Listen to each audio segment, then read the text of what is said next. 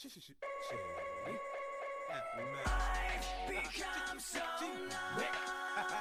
I get an encore? Do you want more? More?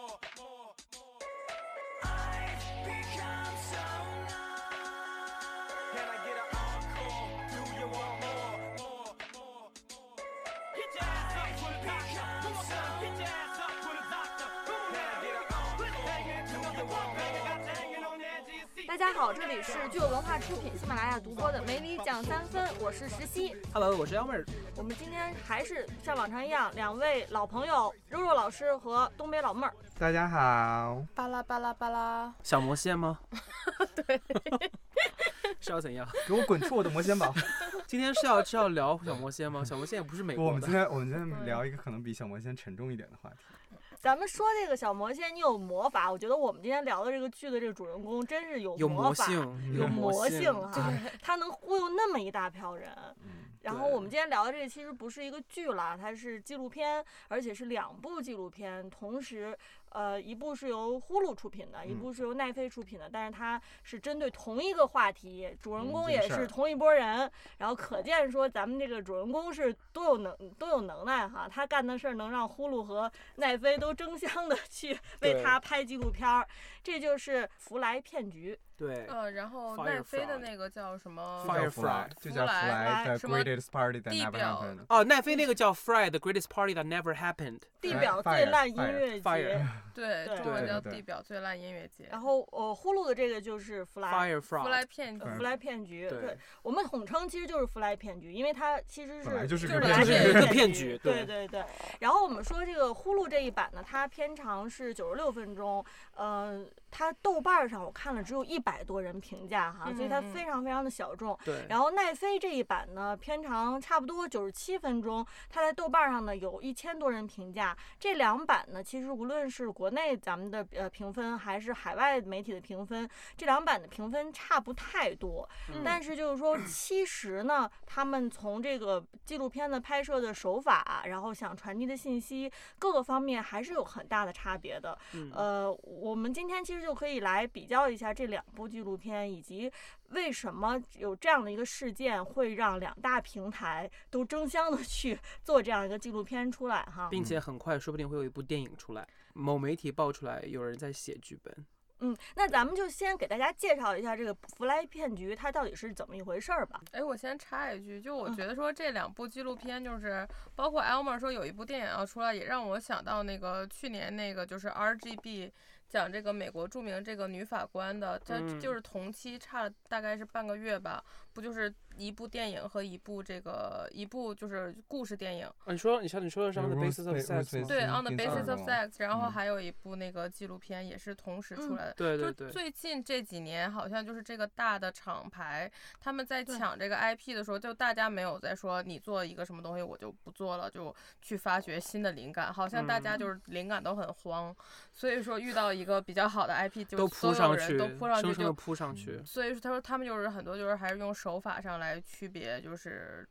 诠释这些东西。其实我觉得你一方面说可能题材是挺荒的，但是从另外一方面来说，你有更多的角度去看同一个事情，也是一件好的事情。就是你可以得到更多的意见、更多的反馈，而不是说，哎，奈飞拍的这个他说的那个叙事就是这件这事儿就是这样了。其实那个美国一个特别主流的这个非常有影响力的报纸《华盛顿邮报》，他们就是写了一篇社论文章，说我们需要那个两部这个电影来告诉，我们需要拍两部纪录片来告诉人们说，现在大家都是这么好骗吗？然后这个作者说，嗯是的，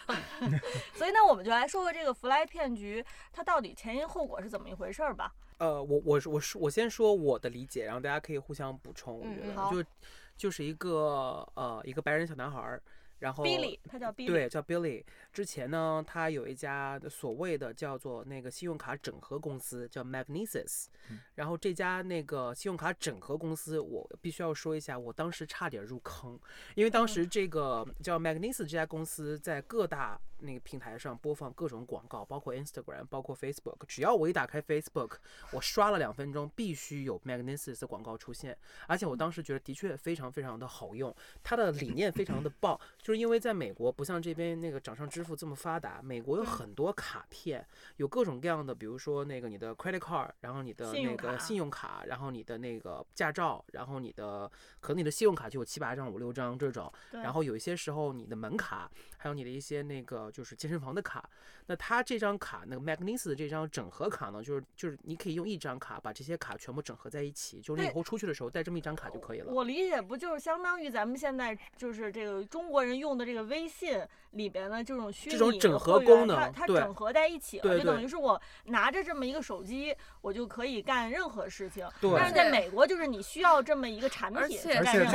且这张卡的颜色是黑黑色的就它很像定位卡，它的定位就是给那些曼哈，就是纽约的这些上流社会的人。Elite 我对认为不是上流社会，我认为真正上流社会人就会有真正的黑卡了。当时的确是就是。第一批被带入坑的是我那个年纪的，都当年的那种年轻人，就可能嗯刚刚踏入社会，三十多岁出对头这种，对，可能是刚刚也才十八，可能，然后就刚刚刚刚想要踏入社会或在学校里边，因为它不仅就是你可以带来为你带来方便，也会给你带来机遇。没有，因为你有这张卡的插一句，就是前两年中国也有一个这样的 scam，对对对对你还推广。对对对对，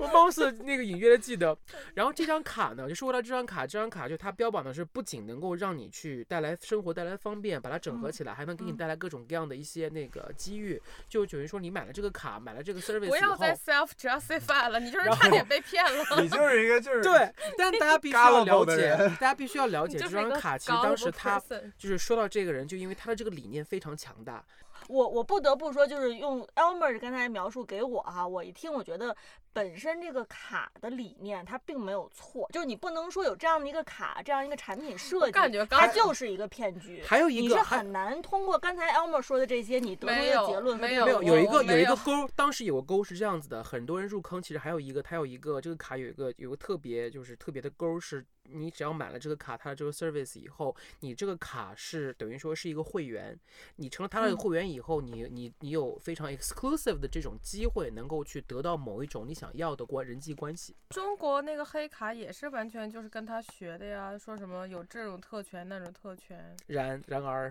也是没有走下去啊。对啊八，十八元钱嗯办的黑卡有什么用啊？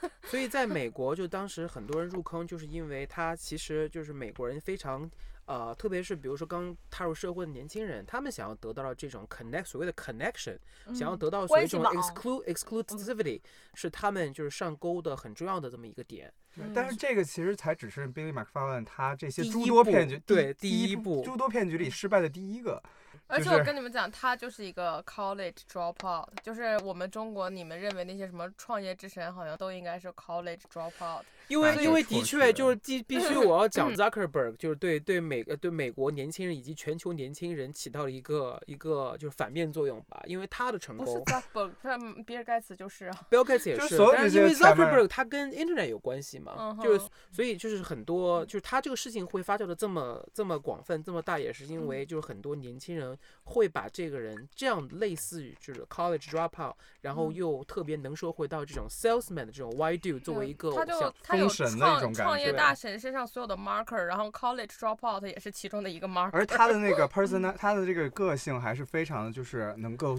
persuasive，能够说服人。他就是一个非常激 salesman，情的，他就是一个 salesman，所以还一度还有人把他跟那个 Zuckerberg 跟那个 Steve Jobs 相比。嗯所以当时你看他在美国的，其实这种就是被封神的这个程度，其实并不亚于其他的一些真但是我正的一些跟你讲很厉害的，人。你要是仔细，我不知道，就有的人可能比较钝感，就是我在那个两个纪录片里看他早期那个就是跟人聊天啊、上节目的那个就是说话的那个方式啊，就这个人一看就是个 social path，嗯，他就他一看他就是一个反社会人格的倾向，就是他对于他做说的这一些谎话，连他自他个儿都信了。对他自己都信，他没有，而且就是他很可怕骗别人，他自己没有任何，就是他没有任何反悔，他没有任何 remorse。他在做这个 Magnesis 的时候，他获得了非常强的拆东墙补西墙的经验，对就是然后之后他创办了这个 Fire。对。然后说回了咱们这个 Fire Festival，就然后他福来音乐节，对，嗯弗莱音乐节，他想做一个像类似于 Coachella 跟他呃他是先做了一个 Fire 的这个 app，这个 app 就是相当于说有点像一个就是定 Tinder，演出的这么定一个定演定演出的出这么一个 Tinder，就是为了供应商和 artist 之间搭一个桥梁。就是嗯比如说你需要 Rihanna 的话，你可以不用去找 Rihanna 的经纪人，你可以通嗯过我们的这个 app 去寻找 Rihanna，并且把她的时间拿来，然后帮她就是给她定好日 Rihanna 期。自己就在那儿一个就是对在那儿你可以上左刷网去右刷，对对对，你可以去上网去自行的去定你想要的音乐人人，就没有中间商挣差价。对对对，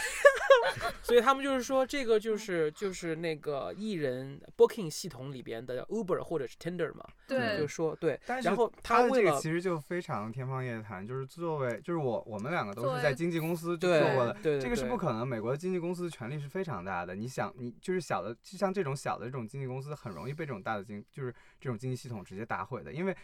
更多艺人还是更相信自己的出租车系统也非常强大呀。但是但是美国的艺人系统还是不太一样，因为它毕竟是就是里边有太多的利益呃利益链了利益链，以及就是艺艺人自己本身。一个艺人毕竟就是艺人跟出租车还是不太一样的，他这种嗯 service 不太一样的，所以就是说他其实是胃口挺大的一个人，就是他想去用他这个 app 来改变美国的整个 talent booking 的那个商业，所以就是说他当时为了去 promote，就是说推动这个这个 app，、嗯然后就呃天方夜谭的想到说我要开一个像 Coachella 那样的音乐节，就是嗯后来的这个臭名昭著的那个 Fire Festival，他其实是用一个公关活动，然后来去给自己打响这么一个品牌。打个广告。对对，这个活动刚开始推起的时候，我还真的有印象，就是 Instagram 的那个广告，因为就是从一七年开始就广告哐哐的增嘛，就是这个这个那个说明你有你有在 follow 那些 supermodel 对不对？我有，就是 Bella 啊 Hadid 的呀，啊什 Bella 么 Kendall Kendall Jenner 这些人，他们发的这些东西，然后就全都能看到。我记得印象中就是他们一所有人都穿白色泳衣，那种超模，男的女的，然后在海边扭来扭去，然后 Fire Festival 什么什么的。对，这个要必须要说，他这个又是一个臭名昭著的这么一个推叫推广短视频。他当时呢，为了推广这个短视频，然后请了一大帮呃，就是网红 KOL 以及这些那个超级名模，包括 Bella Hadid 还有那个 Kendall Jenner 去那 Bahamas 的一个非常美丽的沙滩上，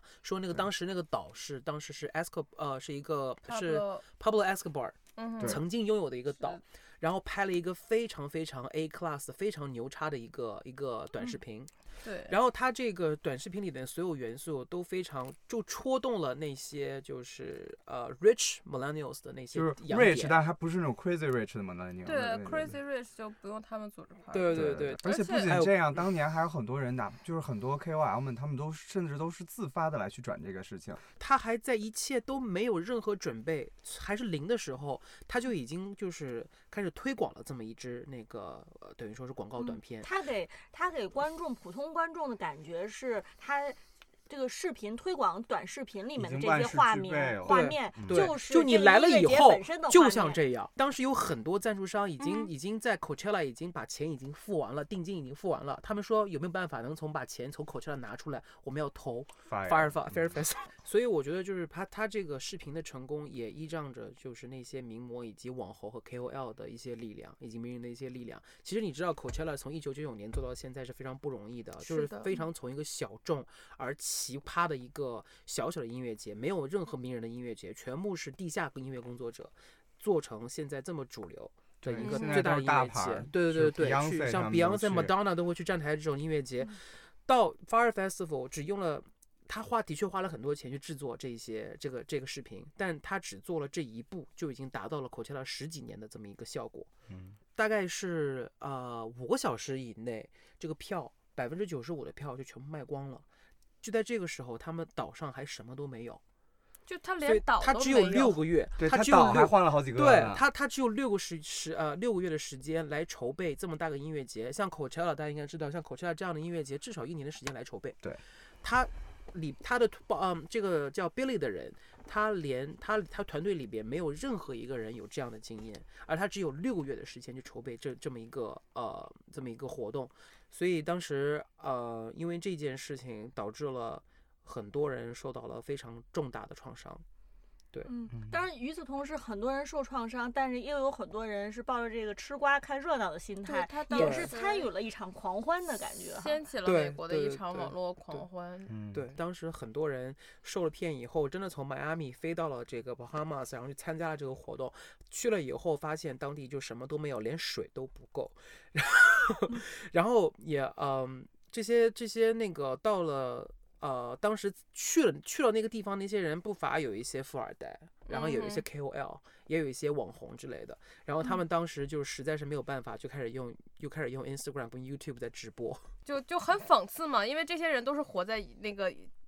网络上的人，他们脑子里面想的还是那个推广的那个短片。所以我说，为什么他这个营销做的这么成功，而且超过了就是 Coachella 十几年的功力，就是因为他非常精准的用到了呃呃对的 KOL 跟这些网红们。对，因为大家一看这个 promotional video，想说，我靠，Bella Hadid 居然也在 Kendall Jenner，他们居然能够请得起 Kendall Jenner，这肯定是嗯真的。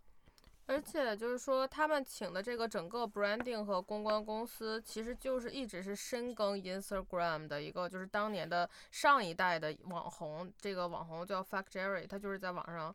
就是用图片啊写段子、写嗯 meme，、然后干到最后就我觉得他就有点过气了。过气他就成立了这个叫什么 Jerry Jerry Media，然后他等于是把他自己总网红的总结的一些经验和他的当时积累的一些资源，是他给他如果商业化，，说就是嗯我觉得说，如果说我们的听众里是本身有做 branding 的，或者是做这个公关营市场的，就是你们可以去看这个片子，你就会发现他们用的这个方式其实是非常非常高明。就是就是说，嗯如果说你完全不管这个产品是怎么样的，他们就是完全就是用他们的这个品牌营销的这个能力，就是给大家嗯制造了这样一场梦。就是你去看他们的很多就是。手段具体的手段非常非常聪明，非常非常高明。所以咱们说这营销公司，它也是一流的营销公司，它非常了解这个市场的需求。其实我们从那个片儿里看的时候，就是这些每一个人，他们每个呃，就是他们这些公司团队的每个人，他们的信息都是不对称的，每个人都只知道一部分，他们就是甚至这些团队内部的，他们所谓的有一些有几位高管都是被蒙在就是他但是他们所谓，就是他们 her their side of the story，就是他们所谓他们理解他们什么都不知道，但是其实很多人就是说，这个我就赚我这份钱，就是你们那边的事我做好我情，自己的工，我做好我自己工作，我抽我这一份力。至于别的地方 fall apart，it doesn't matter，就是跟我没有关系。但是，而且他们每一个人都是在自己领域里面非常一流的人对才和对人物。他们有很多从各种什么尼尔森啊，可从什么奥美这些地方挖来的这些公关人员，并且 Billy 当时给他们的报价，就是当时给他们的付的薪水是呃，等于说是市场价的两到三倍，所以这嗯些人你在在利益面前驱使被驱使之下，他们没有选择。对，是有钱能使鬼推磨，他们只是他们都需要一个 deniability，他们就是在事情就是就是这个骗局被戳破之后，他们都想要有一个说我能否认说我对这个骗局的实际知情的这样一个，就是嗯。我们就是大家看这个纪录片的时候，所有人说对其他事情不知情，大家也不要非常天真的去相信说他们真的不知情，因为这个里面的利益实际上是非常巨大，就是他们可能更多是那种选择性失忆，他们哪怕知道当时这个某些地方会出错，他们其其实选择去，如果不是我的任务的话，不是我的工作的话，我很多人就 Robin 这个点在网上议论，他们当时是不是真的就是他们在接这个活儿的时候，是真的是不是其实他们已经能够预想到未来是会什么样的，但是因为他就是我觉得有一点谁跟钱过不去，有一点就做 business 了，头脑，有一点 financial 头脑的人，但看一眼他们这个有一点经验的，对，看一眼他们的这个整个这个这个 treatment，你就知道这个项目的可行性和非和失败的这种危风险性。对，还有一点就是 Billy 这个人非常的 persuasive，对。他非常 manipulative，但我觉得他的这个 persuasive，就是说，其实很多就是跟他一起干的人，一次一次被他说服，是他一次一次都能从投资人那里骗来钱。嗯，然后就是他其实拆东墙补西墙那他种，他一次一次能从投资强，就是我们这个片子，他们的这两个片子都引出了一个概念，叫做 FOMO。FOMO 就是它是一个这个 acronym，它的意思就是说 for fear for missing out，、就嗯是 mi- millennium face Millennials millennials，就是他们是很担心说有一个很大的活动在那里，然后我没有嗯参加上，对，就是对。这个其实跟这个 “formal” 这个这个词，其实我觉得跟咱们中国人就是刷，就是非常非常 accessible 的刷朋友圈。刷朋友圈是一样的，因为我非常怕大家在讨论黑洞的时候，我不知道这是什么，所以我要上网，我要去用一切能力去知道这是什么，所以我能参与进去。就是我们说的这个 “formal”，就是 millennial 他们也担心说没有参加到这个 party，但是其实所有的投资人这个东西是对称的，他们也担心没有抓嗯住未来赚这个就是千禧一代的这个钱的机会，他们总是误以为说哦这个人是完全理解千禧一代的这个呃商业头脑的一个人，然后我嗯。现在我在传统行业，尤其是他第一桶金不是从一个石油大亨那里，拿到的，他们在传统行业里就是所有人都想进入到说千禧一代这个市场当中，尤其是在这个 baby boomer 们越来越老，然后嗯，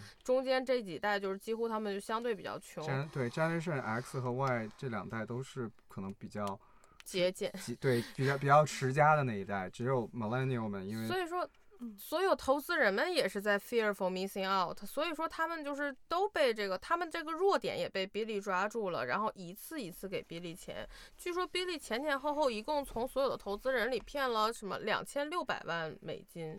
之多，嗯然后而且有好几个投资人。就是因为他一次一次能拿来钱，所以说这些人都一次都是还是愿意留在他身边跟他一起干，因为只要他从投资人那里能拿来钱，这些人就还是有钱赚。嗯，其实刚才听周妮说的这个 FOMO，我觉得让我想起了说，在呼噜这个纪录片里面，他好多时候他愿意把这个呃矛盾是指向我们说的千禧一代，他会说啊，千禧一代年轻人好像很容易，比如说盲目的对这个网红啊追随网红的意见或者怎么样。但是我听刚才周妮的意思是说，其实这并不是千禧一代的一个特点，它是我们现在整个这个社会，无论你是哪一代人，嗯无论你是投资人，你是嗯有钱人，你还是普通的人哈，就没有那么多钱的人，嗯你其实都会面临的这样的一个困境，就是你会产生这种 FOMO 的心理，你对会觉得说，哎，我你会害怎么样？怕错过。你会害怕错过，你会觉得说，我怎么样能够投入到一个很宏大的一个社会的一个而且运动当尤其千禧一？代的成长环境是这种信嗯息爆炸的这种，因为互联网它发展的非常快，嗯信息爆炸的时代，因为它会有很多东西它呃比会比以前任何一代人都要接受到要多，然后听听到的要多，所以他可能会怕到的是这种 lifestyle，并不是说是完全不知道，而是说他自己没有有一份子的那种参与参与对对，他会他会怕害怕被社会孤立。以前有些人也是就是 miss out 很多事情，但是因为没有朋友圈和 Facebook，所以说你也不知道。对然后就是嗯后来就有了 Facebook 朋友圈，就是你一看就朋友刷刷刷被什么 tag 了，你看你一群朋友都在一个 party 上被 tag，然后你没去，然后你就特别担心说他们是不是不喜欢我，或者说是不是因为我不够酷，所以我没有被邀请到这个 party。对，这个我在美国生活的时候，这就是非常真实的，每天都要面对的一个焦虑。这是一个 teenage 然后美国 teenager，然后包括而且就是就是包括年如说轻人最大的一个 fear。我上大学的时候，常常比如说第二天就要考试了，这个考试非常重要。但是你就说，但是别人问我说这 party 你去不去，你就特别担心说我要是说不去，下次再嗯有这种事情就没人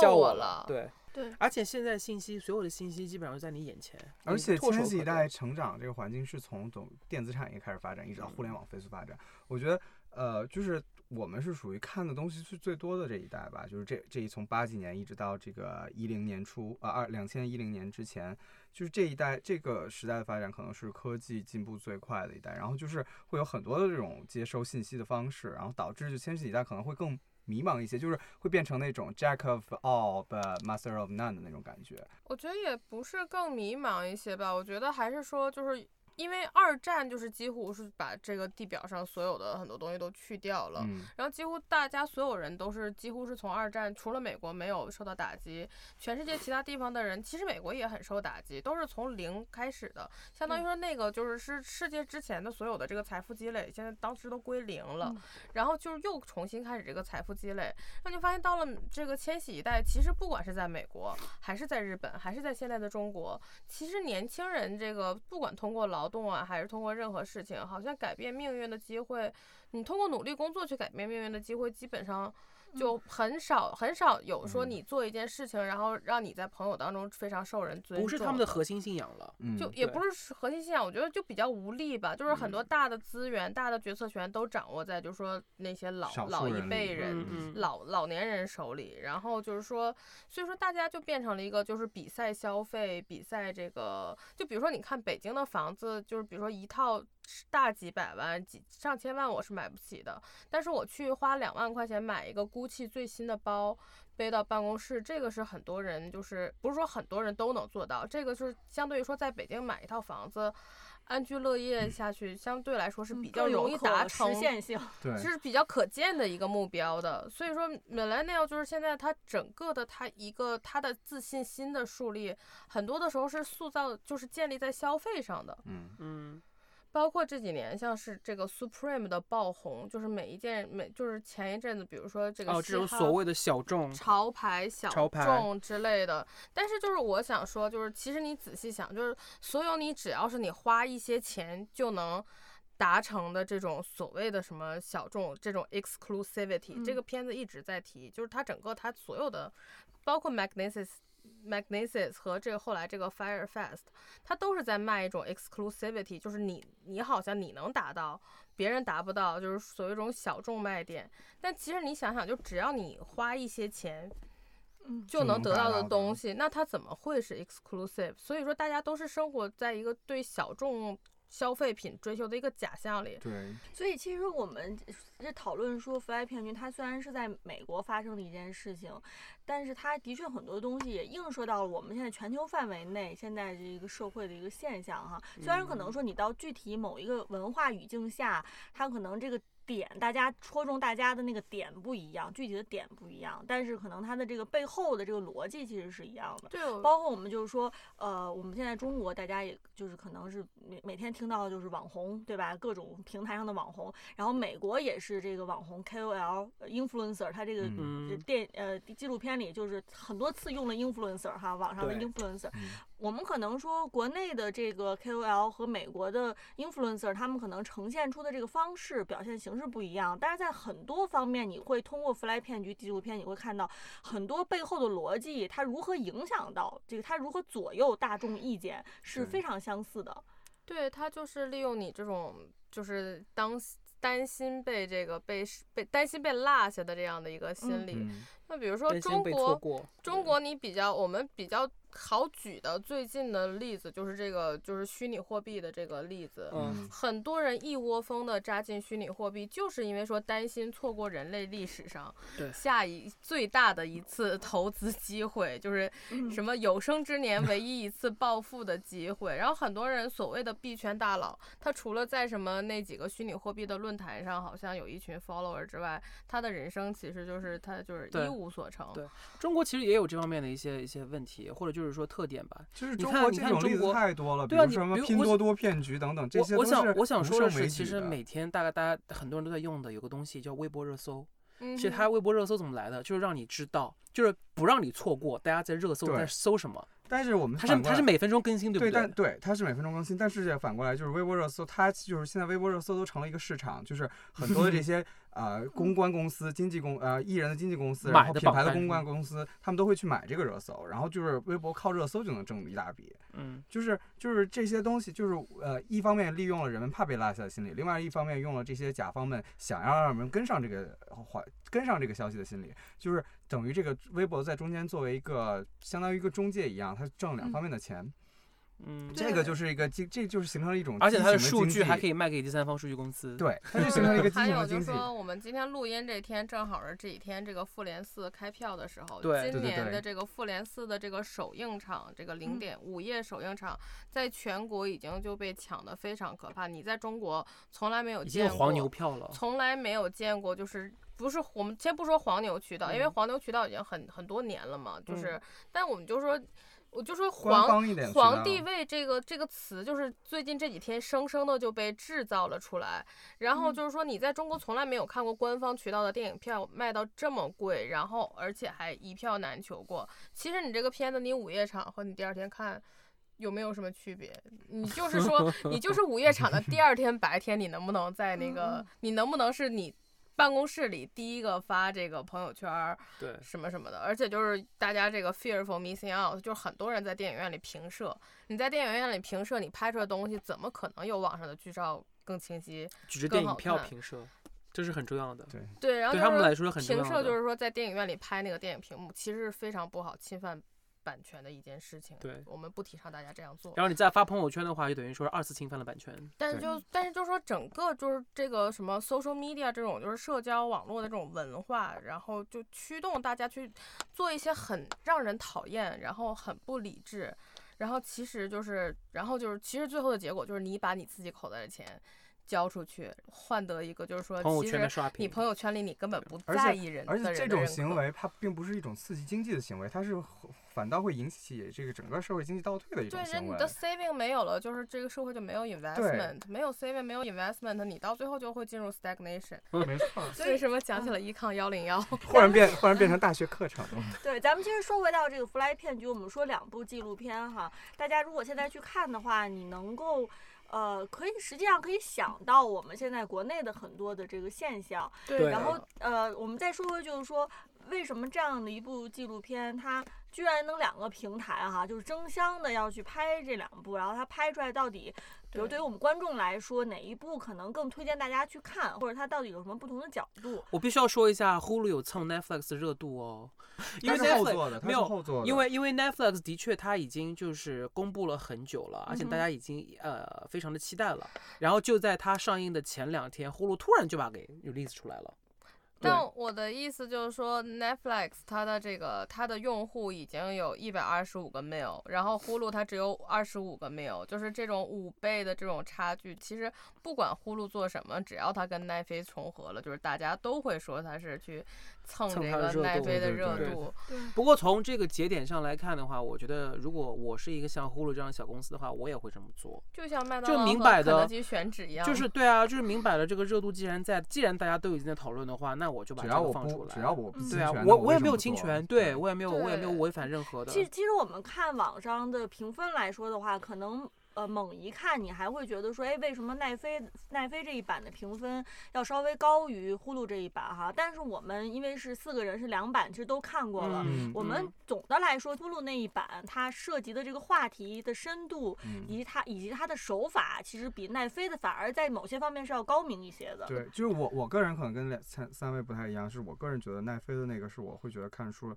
看起来更舒服一点的吧，嗯因为可能我习惯了奈飞的这些纪录片的这些 documentary 的一个对一其实套路，其实若其实 Robin 其我们三个其实可能属于异类。其实 Robin 是美国主流观众的呃代表。其实很多观众，美国的主流观众其实还是更偏向于奈飞的这个这个纪录片。我们是那种比较在那个 YouTube 上花大量时 间的去。看这些短 短视频，因为为什么？因为因为的确，如果你看相比来说而言的话，其实奈奈飞飞的制作制手法上更第一就是制作手法传统，第二我觉得它制作的它角度是一个非常非常正统的纪录片的形式来跟你说剖析这件事情的。对，而且对它是一步一步的、很慢的去解释这件事情。且一般的纪录片的观众跟受众的话，他可能会觉得奈飞的纪录片里边的那些数据跟他的一些嗯 fact 更更值得他去看。对，但我觉得因为我是想看纪录片的话，我是想看真实的东西，而不是说想让别人对认认为在给我一个